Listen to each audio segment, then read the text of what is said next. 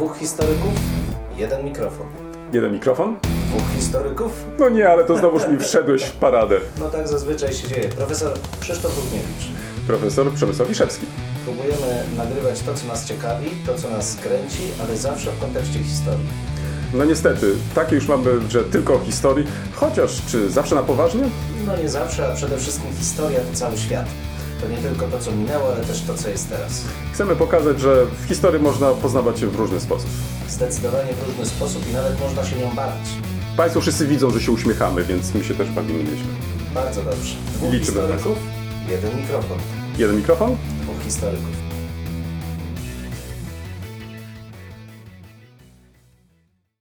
Zapadła A cisza. mój kolega chce być gwiazdą, gwiazdą chce być mój kolega. Nie do końca gwiazdą, proszę Państwa, tylko byłem ostatnio w Hernhut. Postanowiłem sobie kupić gwiazdę hernhucką. Kiedy wspomniałem jednej z moich koleżanek, że właśnie wybieram się do tego miasta, to powiedziała: Słuchaj, pierwsze co masz zrobić, to kup sobie gwiazdę hernhucką. I zrobiłem to. Kupiłem. Proszę bardzo, kolega może zobaczyć i potwierdzić, że mam. I świeci. Taka trochę rozmazana u mnie na ekranie, ale niech tam będzie, że świeci. Drogi kolego, ja nie wiem w jakiej rozdzielczości ty masz ten swój ekran. Ja mogę tyle powiedzieć, że mam w 4K. To w ogóle brzydko mówić takie słowa, że ty masz coś w 4K, ale owszem, w mam bardzo nie w- ładny i duży ekran. Nie w 4K, tylko w 4K. Nie w, tylko 4K. A, znowu czaruję kolega. Nie czaruję. Kolego, powiedzcie, co to za lektury macie lepiej. Ach, chcesz od razu przejść do naszych lektur. W takim razie dobrze. A. Ale co, zaczynamy od y, przerywnika chyba. Ale oczywiście, ale myślałem, że tą gwiazdą zadzwonisz.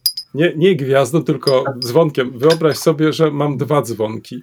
Jeden mam w centrum, drugi mam w domu, a proszę Państwa, tym razem nagrywamy w domu.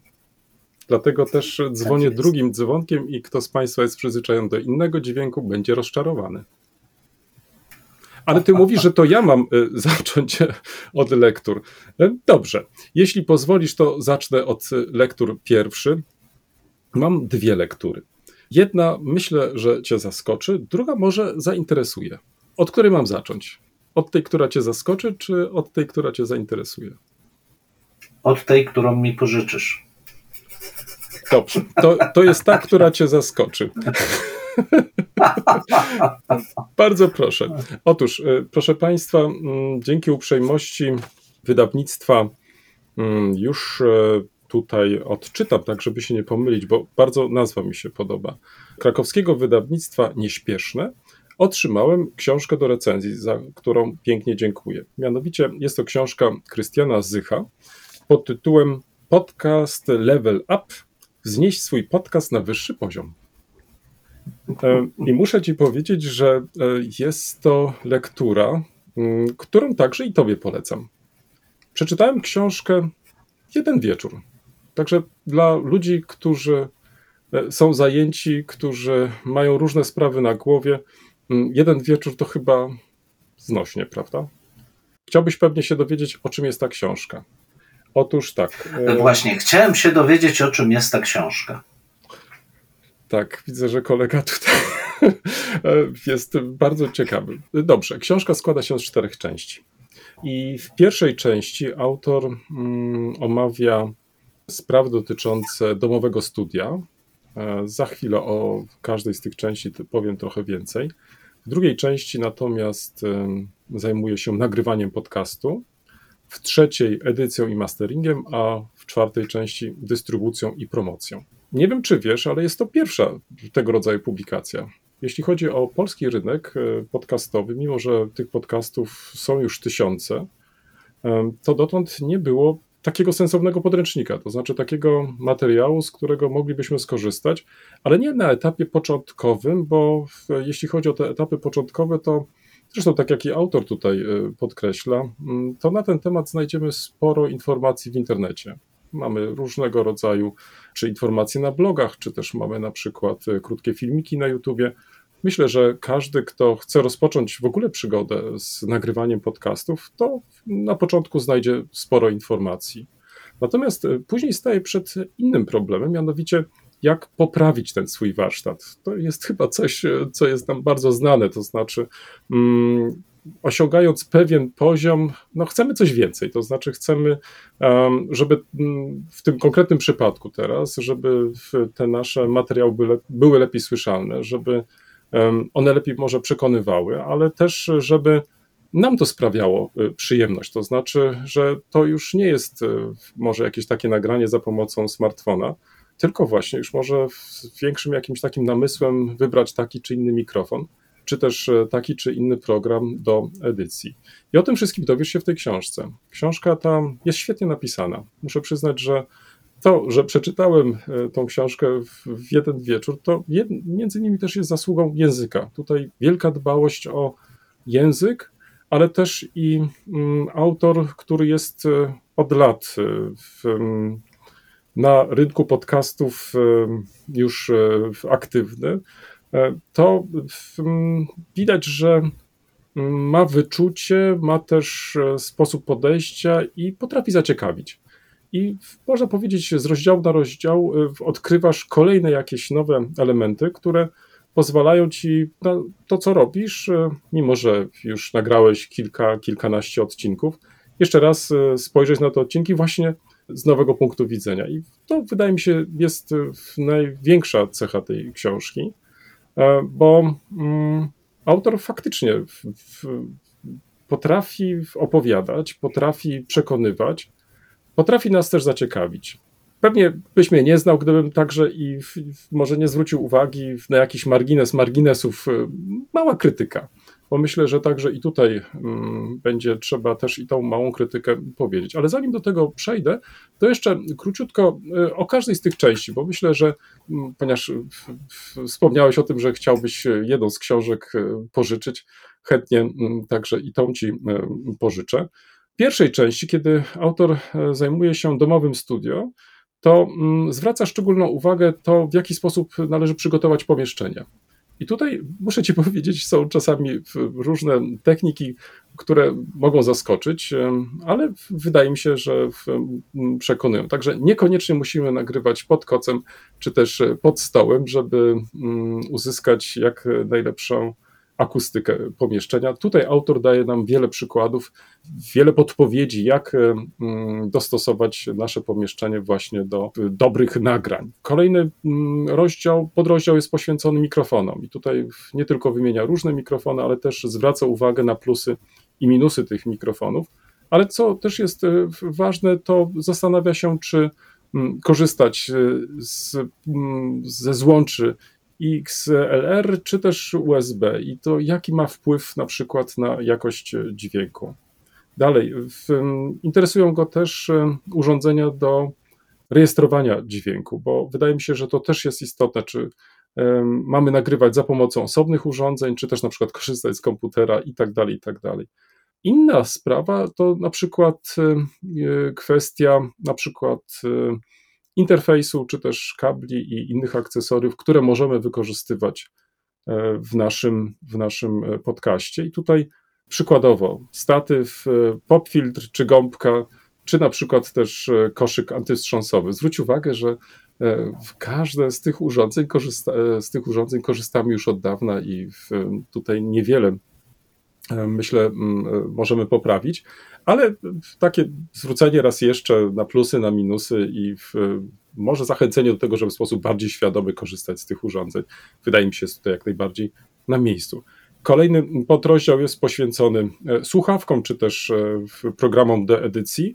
I ta mała krytyka, o której wcześniej wspomniałem, będzie dotyczyć też e, tego, że autor proponuje nam tylko programy na Windows, czyli na jeden z systemów. Mnie się wydaje, że byłoby też e, rzeczą dobra, a z pewnością autorowi by nie sprawiło to większych kłopotów, ażeby też e, przetestować e, inne programy, w, czy programy dostępne na inne systemy. I myślę, że to byłoby bardzo fajnym takim uzupełnieniem też tych jego po prostu rozważań. Część druga, nagrywanie podcastu. E, tutaj e, tu autor koncentruje się i na przygotowaniu technicznym, co jest ważne. Dalej, e, nad tym, czy nagrywać solowy odcinek, czy też na przykład zrobić z tego reportaż. Jeżeli solowy, to na co trzeba zwrócić uwagę. Dalej, jak poprowadzić dobry wywiad? No, okazuje się, że to nie jest też taka sprawa dla niektórych oczywista. Mm, trzecia część e, dotyczy edycji masteringu, i tutaj to, na co autor zwraca uwagę, to przede wszystkim na wykorzystanie różnego rodzaju wtyczek. Pokazuje też, w, czy też zwraca uwagę na kolejność, chociaż nie ukrywam, że na przykład kiedy opracowuję nasze podcasty, raczej wtyczek nie używam Jestem raczej zdania, że albo dobrze nagrałeś dźwięk, e, albo źle. Natomiast siedzenie godzinami, czyszczenie później w, w nagrania jest trochę, bym powiedział, mija się z celem, a poza tym tracisz przyjemność jednak mimo wszystko w pracy z dźwiękiem i tak dalej. Ale widać z tego, być może niektórzy potrzebują tego, stąd też e, autor zwraca także i na tą część uwagę.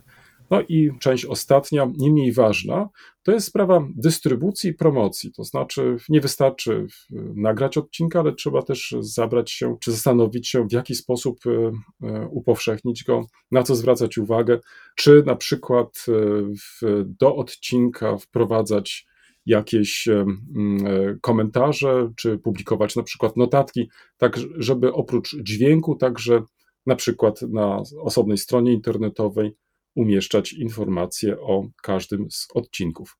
Mm, to, co mnie się podoba jeszcze w tej książce, to to, że autor mm, wykorzystał kody QR. To znaczy, e, z bogatych swoich doświadczeń e, stara się wykraczać poza e, tą taką, bym powiedział, tradycyjną formę publikowania i zachęca nas do tego, żebyśmy otwierali za każdym razem te kody QR i jeszcze informowali się o dodatkowych materiałach, które on nam proponuje. Mnie się wydaje, że w tego typu publikacji jest to bardzo fajny zabieg i sprawia, że książkę to można czytać po prostu na różny sposób. Można czytać tak, jak jesteśmy do tego przyzwyczajeni, od początku do końca. Można wybrać sobie te części, które nas e, właśnie w danym momencie szczególnie interesują, ale możemy też na przykład poprzez kody QR możemy na przykład mm, zeskanować sobie te kody i poinformować się o dodatkowych materiałach. Nie wiem, czy Cię zaciekawiłem, nie wiem, czy Cię zaskoczyłem, ale nie ukrywam, że jest to y, jedna z pierwszych książek y, tego typu i cieszę się bardzo, że po polsku właśnie taka książka się ukazała, Krystiana Zycha, podcast Level Up, czyli to o tym, jak wznieść swój podcast na wyższy poziom. Kolega za nim mówił. Mnie najbardziej zaciekawiło urządzanie pomieszczenia, w którym się nagrywa. Ja jestem ciekaw, zwłaszcza czy gąbką należy wykleić ściany. Właśnie nie. Wyobraź sobie, że tutaj autor jest y, w, bardzo wstrzemięźliwy, jeżeli chodzi o w, sklejanie, wyklejanie, doklejanie i tak dalej. Dam Ci pierwszy lepszy przykład z brzegu. Jeden z jego znajomych poprosił go o pomoc. Chodziło o duże pomieszczenie, gdzie był stół, nie było y, mm, regału z książkami, ale trzeba było jakoś wyciszyć e, to pomieszczenie. Trzeba było po prostu tak sprawić, żeby było sporo takich e, powierzchni niegładkich, nazwijmy to tak. Jak e, zrobił to? Kupił kilka kocy, rozrzucił te koce w, na ziemi, tym samym sprawił, że ten dźwięk nie odbijał się bezpośrednio od ziemi, Oczywiście, jeżeli masz jakieś skosy albo na przykład nagrywasz na poddaszu, to jest to jeszcze duże ułatwienie, więc e, to, co radzi, to przede wszystkim, żeby samemu e, popróbować, to znaczy zobaczyć też, jak e, ten dźwięk się rozchodzi, bo i tu ma, myślę, całkowitą rację. Pomieszczenie pomieszczeniu nierówne, mamy różne pomieszczenia w domach, Różnie mamy też poustawiane meble, jedne odbijają, drugie nie odbijają. Na przykład sprawa też samych okien i zasłon na przykład na oknach, co jest też mm, ważne, żeby na przykład e, wykorzystać chociażby też sam fakt, że mamy zasłony i to też tłumi po prostu różnego rodzaju niepożądane dźwięki, pogłosy i tak dalej. Więc e, tutaj myślę, jak sięgniesz sobie do tej części publikacji, to z pewnością znajdziesz kilka pomysłów, jak ewentualnie w sposób świadomy przebudować być może swój pokój taka, żeby on tobie po prostu służył do różnego rodzaju nagrań. Na pewno skorzystam, aczkolwiek przyznam szczerze, że nie czuję tej dozy entuzjazmu, którą ty czujesz, ale ty z nas dwóch jesteś dużo bardziej zaawansowany, jeśli chodzi o wykorzystywanie świadomy nowych technologii, więc pochylam głowę z pokorą i na pewno dostosuję się do wszystkich światłych uwag. Ale e, e, zwróć uwagę, że właśnie od takich e, odbiorców autorowi chodzi. To znaczy, pierwsze kroki poczyniliśmy. Czy udane, czy nieudane, to oceniają za każdym razem nasi słuchacze, ale nam sprawia to przecież przyjemność, więc my sami siebie już oceniliśmy, prawda? Tak więc dlatego też nagrywamy kolejne odcinki, to jest raz. A dwa, że mm, skoro możemy się wznieść e, na jakiś następny etap, to dlaczego nie? No i na pewno taką pomocą jest właśnie ta książka, o której teraz wspomniałem, więc gorąco polecam. Mm, Książka dopiero teraz e, wejdzie do e, obiegu księgarskiego. Mm, Mam nadzieję, że bardzo szybko też będzie dostępna w wersji mm, elektronicznej, także w zależności od tego, jak wygodnie jest po prostu czytać, e, myślę, że bez większych problemów będzie można do tej książki dotrzeć. To byłaby pierwsza lektura. Druga natomiast jest taką lekturą, która nie ukrywam, chyba trochę wykracza poza dotychczas przez nas wymieniane. Mm, Mianowicie, kiedy teraz pod koniec tygodnia miałem okazję być e, w, mm, w Niemczech, w, w, wprawdzie niedaleko, ale mimo wszystko w Niemczech. Najpierw e, udałem się do Hernhut.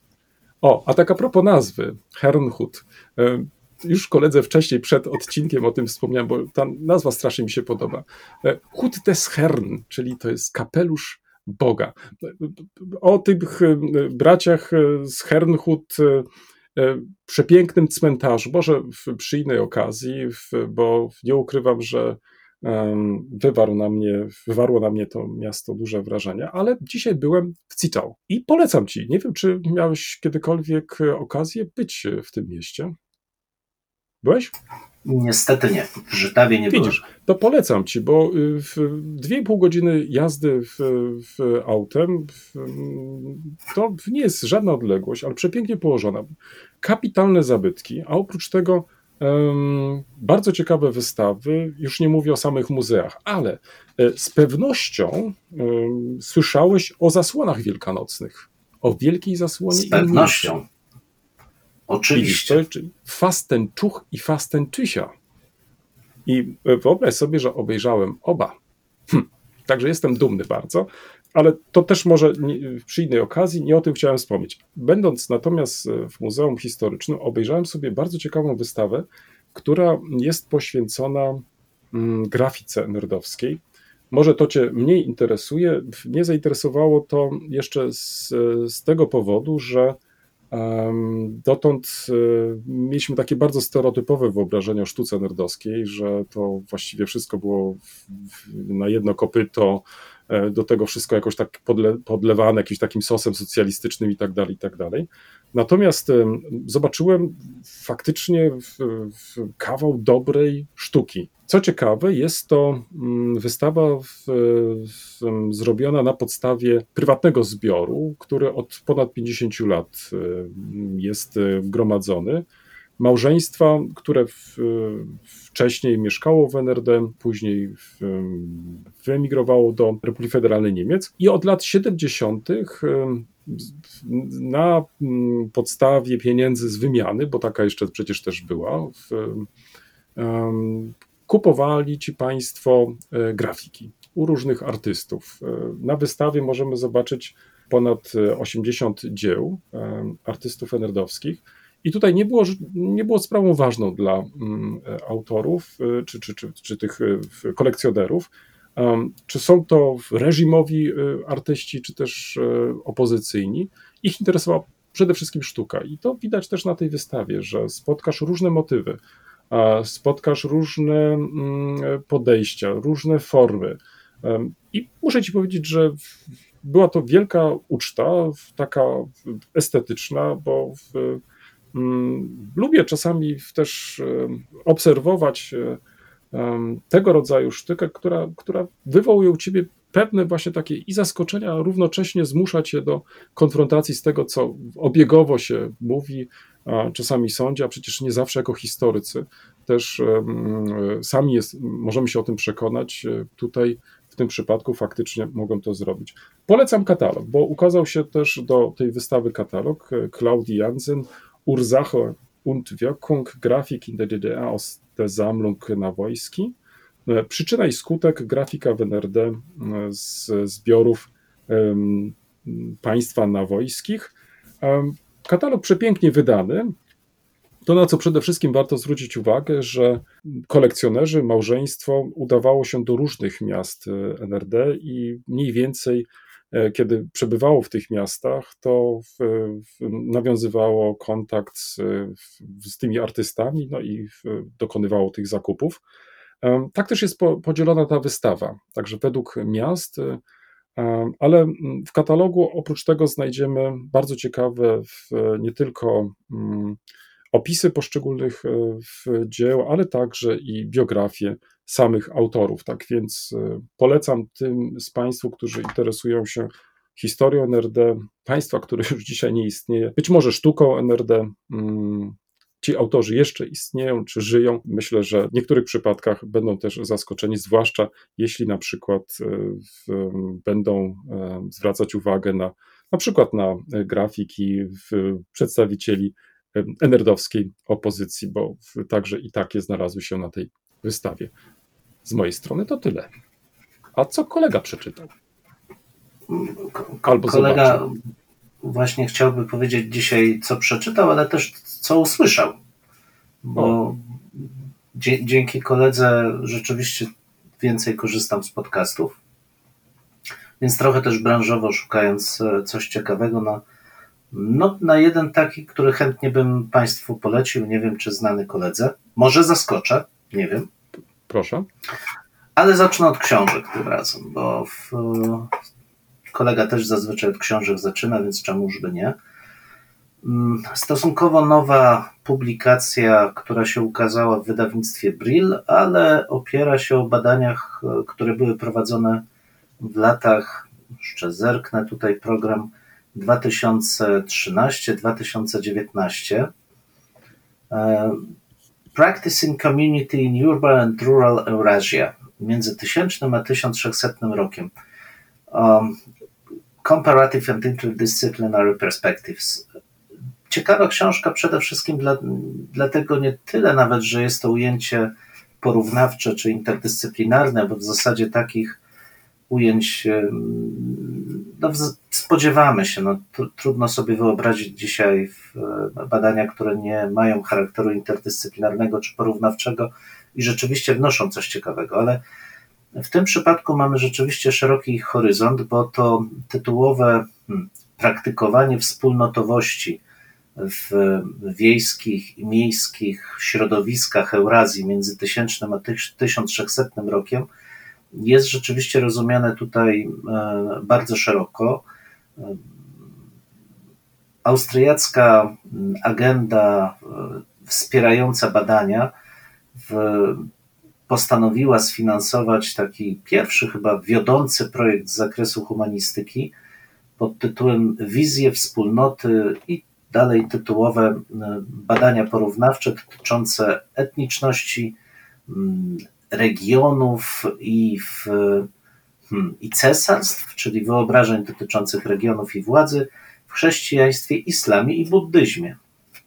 Książka jest um, efektem tych badań i rzeczywiście dotyczy tych trzech wspomnianych kręgów, czyli chrześcijaństwa, islamu dość wąsko niestety rozumianego i buddyzmu w zasadzie zacieśnianego do obszaru, do obszarów e, Tybetu.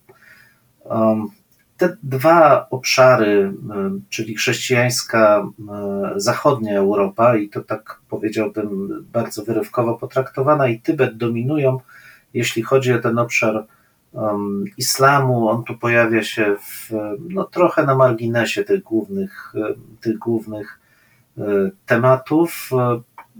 W dwóch, trzech artykułach bodajże na 12. Um, trzy części.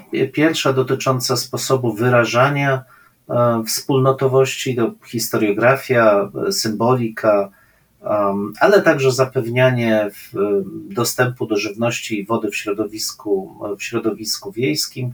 Druga część publiczna prezentacja wspólnotowości także w zakresie performatywnym. No tutaj już nieco więcej, a więc także roz, rozmaite działania liturgiczne związane z religią, ale także próba stworzenia jakiegoś specyficznego krajobrazu wspólnotowego. To jest takie określenie nawet próby stworzenia miejsko-wiejskiego, miejsko-wiejskiej przestrzeni wspólnotowości w zachodnim Tybecie. No i trzecia e, część poświęcona formom integracji i zróżnicowania, e, głównie pod kątem właśnie takiej refleksji um, intelektualnej, memoratywnej, prawnej w tych trzech tytułowych kręgach. Bardzo ciekawa praca, bo rzeczywiście wspólnotowość dla mnie przynajmniej jest takim głównym przedmiotem moich badań, osią moich badań, ale i funkcjonowania wspólnot cywilizacyjnych. No i z wielką radością na samą książkę się byłem, rzuciłem, natomiast mam pewien, pewne rozczarowanie, pewien niedosyt, bo w 18 rozdziałów, w sumie z czego dwa porównawcze, ale hmm, rezultaty nie przekonują. To znaczy, jest to bardziej zestawienie dość wąskich e, case studies z bardzo szerokimi e, wnioskami, które nie do końca wynikają z tego, co zostało przedstawione w rozdziałach. Tu też oczywiście uroda, co wielokrotnie podkreślałem, takich zbiorów studiów, ale w tym przypadku mam wrażenie, że za daleko poszło takie rozejście się tematyczne, gdzie w zasadzie każdy autor zajmował się swoim własnym lokalnym tematem zestawiono to potem razem i te przejścia między tematami, to co je łączy, jest trochę trudno uchwytne. Tym niemniej książkę polecam rzeczywiście taka próba ujęcia z trzech perspektyw jednego wspólnego, ważnego w ogóle dla cywilizacji tematu do mnie bardzo trafia. Bardzo ciekawa hmm. propozycja. Druga książka zupełnie z innej hmm, dziedziny, no nie wiem, inne podejście, inne czasy Autor Charlie Leduff, e, jakkolwiek by go czytać, chyba najbardziej znany z książki Shit Show, e, której prezentował funkcjonowanie, o której mówiliśmy kiedyś, funkcjonowanie dziennikarstwa, kultury przekazu informacji w no, XXI wieku. Um, z właściwym sobie językiem, swobodą pisania, świetnym piórem, ale też i przenikliwością takiego spojrzenia społecznego prezentuje Nowy Jork, ale Nowy Jork przez pryzmat e, ludzi, którzy wykonują takie zawody, które dzisiaj no, może niekoniecznie są pierwszoplanowe. Strażacy, policjanci oczywiście, ale też kelnerzy, portierzy, e, robotnicy budowlani. To rzeczywiście Nowy Jork, jakiego nie znamy, Nowy Jork od podszewki, ale z taką tezą dość mocną, że praca i robotnicy, czy środowisko robotnicze E, ulega nie, nie, nie degeneracji, ale pewnemu rozpadowi, upadkowi etosu i w, wartości, które przypisywano ruchowi robotniczemu jeszcze w latach 60., czy zwłaszcza 50. I to stały temat, który u Ledafa się pojawia, bo i w Detroit, w jego poprzedniej książce, czy w Shit Show, o, to także jest obecne, co wynika z jego też biografii. On jest synem robotnika z Detroit. Rzeczywiście czuć, że boli go ten upadek etosu klasy robotniczej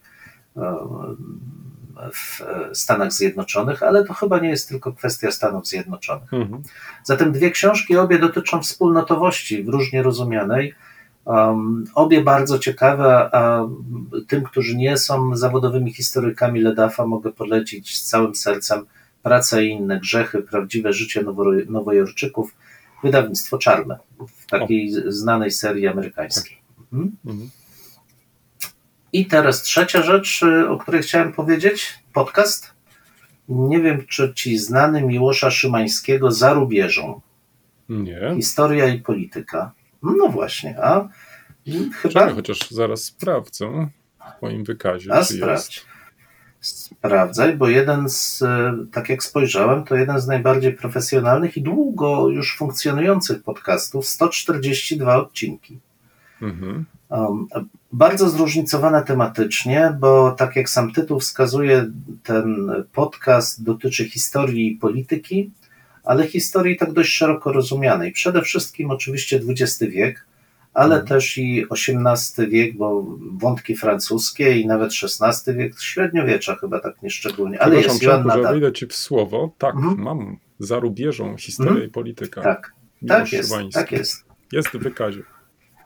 Jest w wykazie i serdecznie polecam, aczkolwiek większość odcinków to też jest taki model, który mi nie odpowiada, czyli gadającej głowy, która opowiada nawet ciekawe rzeczy, ale ponieważ te podcasty są długie stosunkowo, bo to jest od Mhm. 40 minut do ponad godziny, godzina 30 czasami, to troszkę jest to męczące, ale są też e, spotkania, są wywiady, a tematyka jest bardzo ciekawa, mm, bo pomijając te, które mogłyby nas ciekawić w sposób taki zawodowy, to mamy oczywiście Augusta Pinocheta, to specjalnie dla ciebie, ale jak Maroko włada Saharą Zachodnią na przykład.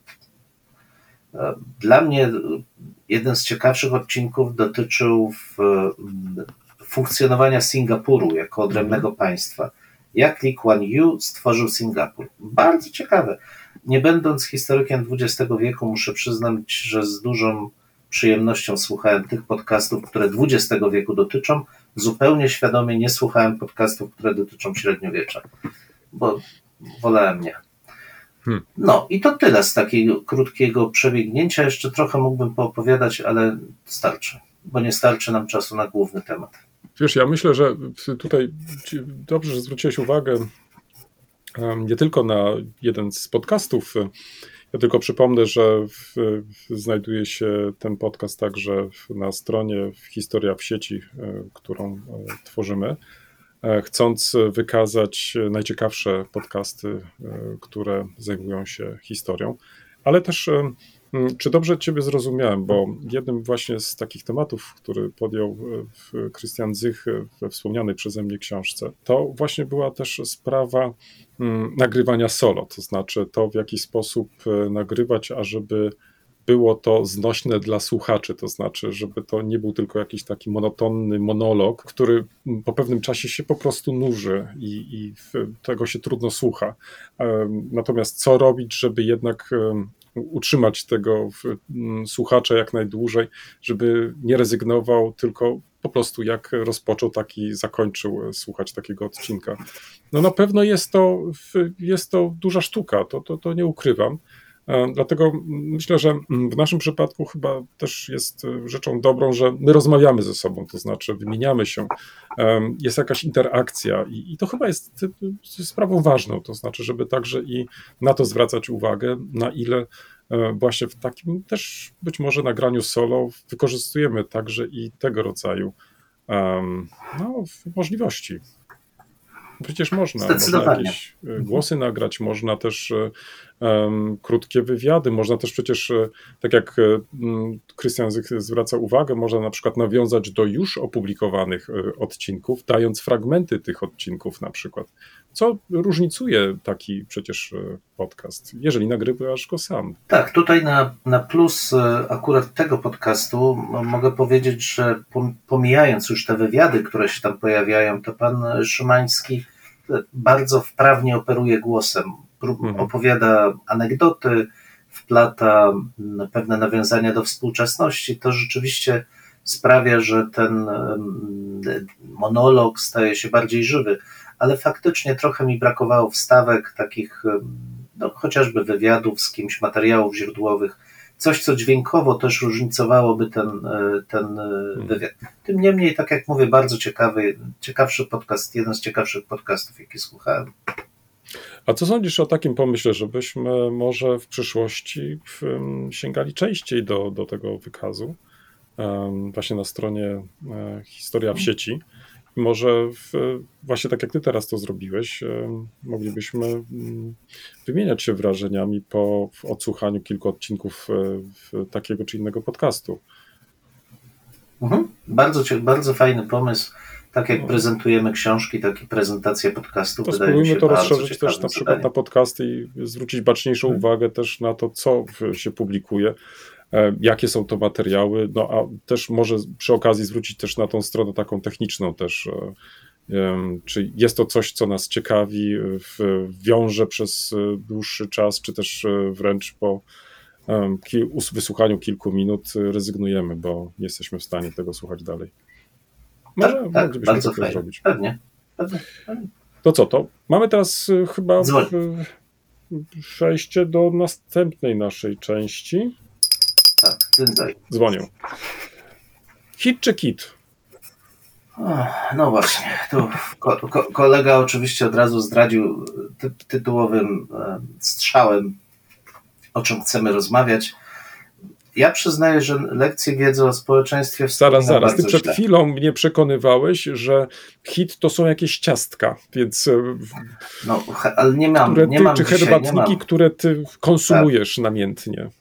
No nie właśnie to przesada, ja nie jestem w stanie konsumować namiętnie słodycze, ale rzeczywiście to takie są całkiem miłe, takie, takie delikatne herbatniki, pomiędzy nimi masa czekoladowa. No, no, no. Mhm. Bardzo dobre, bardzo dobre. Kolega się aż uśmiechnął. No to pobiegnie do żabki zaraz, no trudno. Tak, ponieważ ja nie znam tych herbatników i wierzę tobie na słowo. No dobrze. No, ale my oczywiście nie o herbatnikach, proszę Państwa, tylko o mm, historii i teraźniejszości, tak? Tak ma to Tak, historia i teraźniejszość, bo tak się ma nazywać ten nowy przedmiot, który ma wejść e, mm, w przyszłym roku, tak, do programu szkolnego. No właśnie, i czego się obawiamy? Bo on ma zastąpić WOS głównie.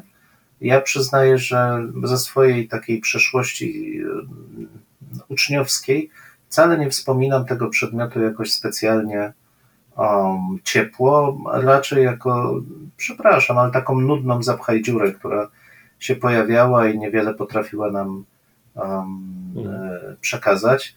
Czy wcześniej to nie była wiedza obywatelska nawet, zamiast To była wiedza obywatelska, się- chociaż ta Tak. wiedza Mhm. obywatelska w, też nie należała do najciekawszych. Um, Oczywiście, na że przykład to mnie to była 80. słuchaj, prasówka, wiesz, to znaczy to było coś takiego, że w zajęciu, przepraszam, ja używam naszego określenia z zajęcia na zajęcia, z lekcji na lekcję mieliśmy mm, przygotowywać jakieś wycinki prasowe, e, jakoś to sensownie układać i tak dalej. Gdyby nauczyciel może był e, jakiś taki, bym powiedział, no, z wyobraźnią, to mógłby to świetnie spożytkować, bo przecież e, pojawiały się różne tematy, o nich można byłoby dyskutować. Natomiast ja też nie, nie, nie najlepiej wspominam no, akurat tego przedmiotu. To może powinniśmy to być wdzięczni było- panu ministrowi, że postanowił zreformować e, ten przedmiot. No to z grubej rury kolega pojechał. No tak, wie, no ja chcę, chcecie tak troszeczkę wyciągnąć, wiesz, no bo to wszyscy tak narzekają na tego ministra.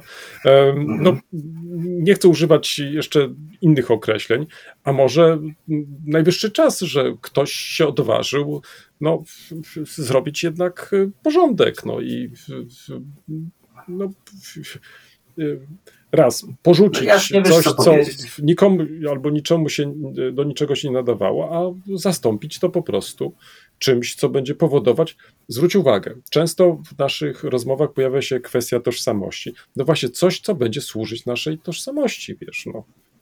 I historii, i teraźniejszości. Tylko wiesz, tylko ja, ja mam ten problem, że nie wiem, czy zauważyłeś, ale nasze lata uczniowskie to były 30 lat temu z okładem, więc może się ten WOS jednak zmienił w międzyczasie.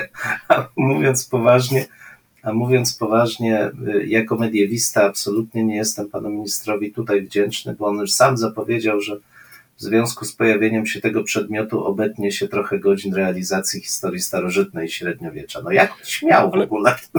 No dobrze, ale, ale czy, czy w- w takim razie uważasz, że mm, właśnie nauczanie tych odległych e, epok, no, czy powinno się poświęcać tyle samo miejsca, co na przykład na historię najnowszą? Bo ja cały czas, wiesz, też się zastanawiam nad tym, poza może jakąś taką ogólną wiedzą, y, która jest oczywiście przydatna, w, kiedy przecież w końcu podróżujemy, kiedy odwiedzamy takie czy inne muzea, czy też na przykład takie czy inne zabytki.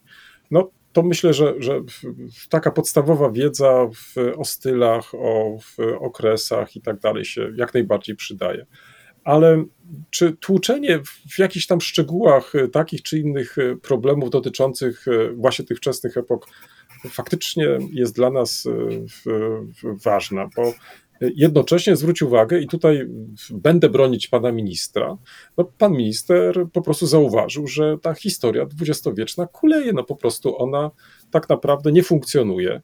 Uczniowie niewiele wiedzą w, o tej historii, no i on widzi po prostu ogromne deficyty i w związku z tym postanowił te deficyty usunąć, no, wprowadzając właśnie w miejsce wiedzy o społeczeństwie w ten nowy przedmiot historia E, już chciałem powiedzieć historia i technika, ale nie, to jest historia i teraźniejszość. Ktoś Kolega za nie że... mówił. Nie, nie, bo tak się zadumałem, ale ktoś powiedział, że obecne, obecni rządzący całkiem nieźle identyfikują problemy, ale w sposób bardzo zły starają się je rozwiązać. I ja mogę, ja mogę powiedzieć, że to, to, to jest oczywista oczywistość, że historii najnowszej powinno się uczyć e, więcej, ale ja bym chyba powiedział ciekawiej w, w szkole. I ta sama uwaga rozciąga się też na epoki wcześniejsze. Jestem też bardzo ostrożny z tym, żeby zmniejszać liczbę godzin, których jest naprawdę niewiele na te mm. epoki wcześniejsze bo takie wyobrażenie, że my się bardzo szczegółowo uczymy o starożytności czy średniowieczu, absolutnie nie. Pamiętajmy, że to są epoki liczące tysiące lat. My się nawet nie ślizgamy po powierzchni. Natomiast potem, jeżeli zaniedbujemy te epoki, to nagle okazuje się, że co, że Francja, Niemcy, Polska to są odwieczne twory, które istniały, bo, bo, bo co, bo Bóg tak chciał? Żeby zrozumieć funkcjonowanie historii najnowszej, trzeba znać wszystkie procesy, te przynajmniej najważniejsze, społeczne, polityczne, gospodarcze, które spowodowały, że ta historia najnowsza toczy się tak, jak się toczy. Więc moim zdaniem problemem nie jest y, ilość miejsca, czasu, jaką poświęca się na epoki. Epoki to rzecz wtórna. Problemem jest nieumiejętne konstruowanie nauczania historii, nieprocesualne, pozbawione tej wizji komparatystycznej, porównawczej, wyszarpujące najważniejsze bitwy, wydarzenia, osoby z całego kontekstu i tworzące takie swoiste panoptikum, takie, taką przeraźliwie nudną salę muzealną, w której nauczyciel wskazuje jakieś rzeczy i objaśnia. Jeśli tak wygląda historia nauczana w szkole, to czy to będą epoki wcześniejsze czy późniejsze? Smutek. Po prostu dzieci nie są w stanie tego połączyć, syntetyzować, zobaczyć swojej kultury przez pryzmat historii, zrozumieć siebie tym oceanie kulturowym, w którym hmm. się poruszamy. I tyle. Więc, tak jak mówię, ja nie mam absolutnie nic przeciwko temu, żeby zwiększyć zakres nauczania historii najnowszej, żeby dzieciaki lepiej rozumiały otaczającą rzeczywistość i wyrosły z nich, wyrośli z nich naprawdę świadomi obywatele. Jestem całym sercem za, ale boję się, niezależnie od tego, kto będzie pisał podstawę problemową, niezależnie od tego, jak oceniamy te programy, które powstaną, że bez gruntownej przebudowy sposobu uczenia historii w ogóle, dodanie jeszcze jednego przedmiotu nic nie zmieni. No ale powiedz mi tak, bo to przecież w końcu, o czym teraz mówisz, nie jest problemem nowym. Jeżeli przypomniesz, przypomniesz sobie każdą z reform dotyczącą przedmiotu historia, to przecież stale na ten temat zwracaliśmy uwagę i E, miałem też przez pewien czas takie wrażenie, że faktycznie poprzez tą wielą, wielką liczbę podręczników wyszło się troszeczkę też naprzeciw. To znaczy, bo przecież to nie było tak, że jeden podręcznik był podobny do drugiego, tylko można było wybierać. Jeżeli któryś z nauczycieli na przykład chciał bardziej ten, to podejście takie procesualne, to mógł na przykład skorzystać z takiego podręcznika. Jeżeli chciał to takie bardzo tradycyjne, epokowe, też mógł po nie sięgnąć podstawa programowa była na tyle ogólna, że pozwalała faktycznie mm, korzystać z różnych podręczników. Problem, który widzę dzisiaj chyba, to mm, nie jest tylko w, w, tym, o czym ty teraz powiedziałeś, bo nie wiemy, jak faktycznie te podstawy będą wyglądać, w jaki sposób e, będzie się opowiadać o, o tej historii, jakie będą punkty ciężkości i tak dalej, i tak dalej. Ale czy kolejna próba wywrócenia wszystkiego do góry nogami, bo, bo takie wrażenie można też mieć, e, kiedy się czyta na razie tylko wypowiedzi takiego czy innego urzędnika, czy też e, komentarze takie czy inne. Czy wywrócenie do góry nogami jeszcze raz całego tego systemu no nie sprawi jeszcze, czy nie spowoduje jeszcze większego chaosu? To znaczy, czy nie będzie to kolejne doświadczenie, kiedy my tak naprawdę nie mamy możliwości sprawdzenia, co faktycznie taki uczeń wie?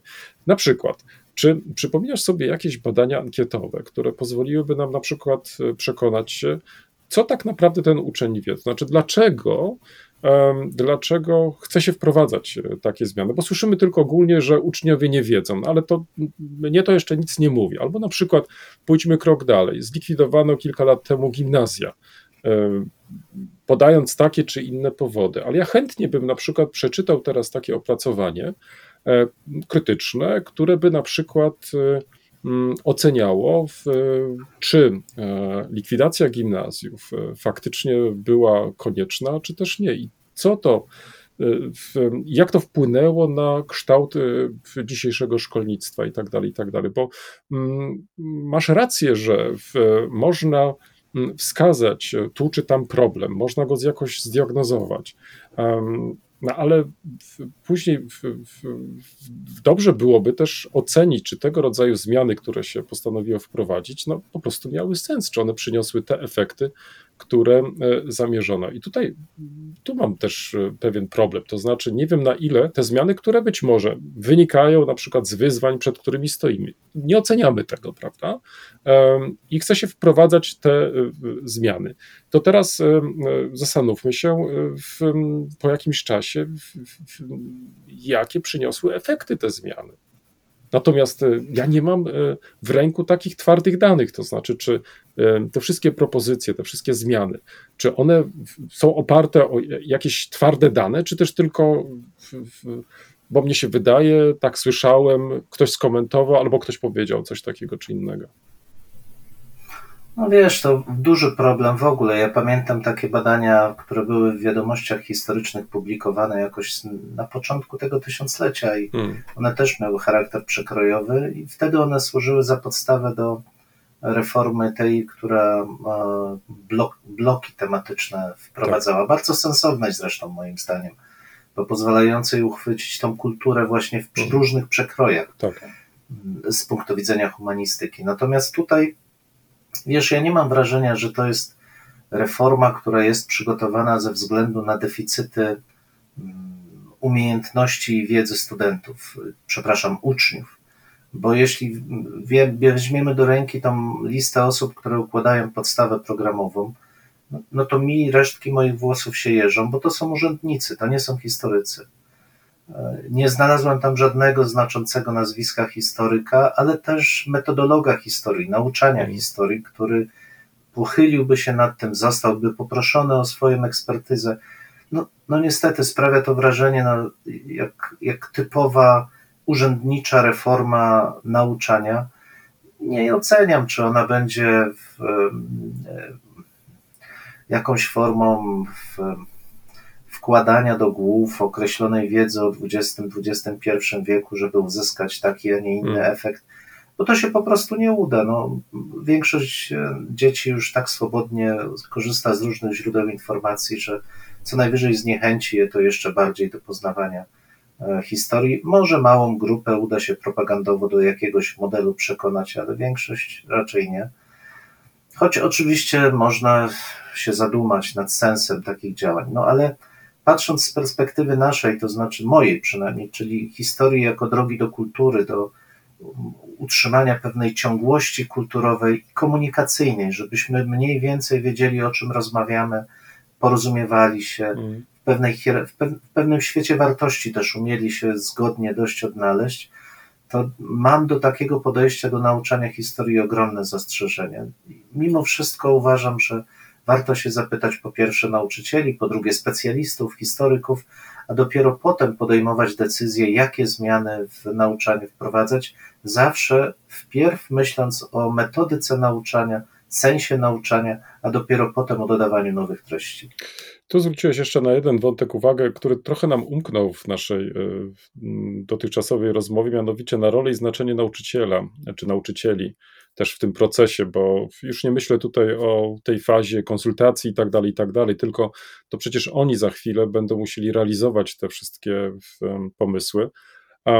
Pytanie oczywiście, które się tutaj e, jawi, to czy szkoła polska jest tak e, jakoś e, mm, związana z podręcznikami, programami i tak dalej i w sposób jakiś taki konsekwentny realizuje tylko te rzeczy, bo czasami mam wrażenie, że nauczyciele mm, jednak robią wiele rzeczy po swojemu, to znaczy starają się naturalnie mieć na uwadze takie czy inne zalecenia, ale to przecież od nich tak naprawdę będzie zależeć za chwilę, w jaki sposób oni będą przybliżać tą historię w, em, młodym ludziom i jak będą ich zachęcać do poznawania, czy to, o czym przed, przed chwilą mówiłeś, czyli tego krytycznego podejścia, czy mm, e, zwracanie też uwagi na to, jakie mają do dyspozycji narzędzia, żeby właśnie sprawdzać e, prawdziwe lub też fałszywe informacje, to przecież w końcu od nich tak naprawdę też e, dużo zależy. Tak więc e, trochę to jest też pytanie o w, w, mm, kondycję samych nauczycieli i też tego, w jaki sposób oni e,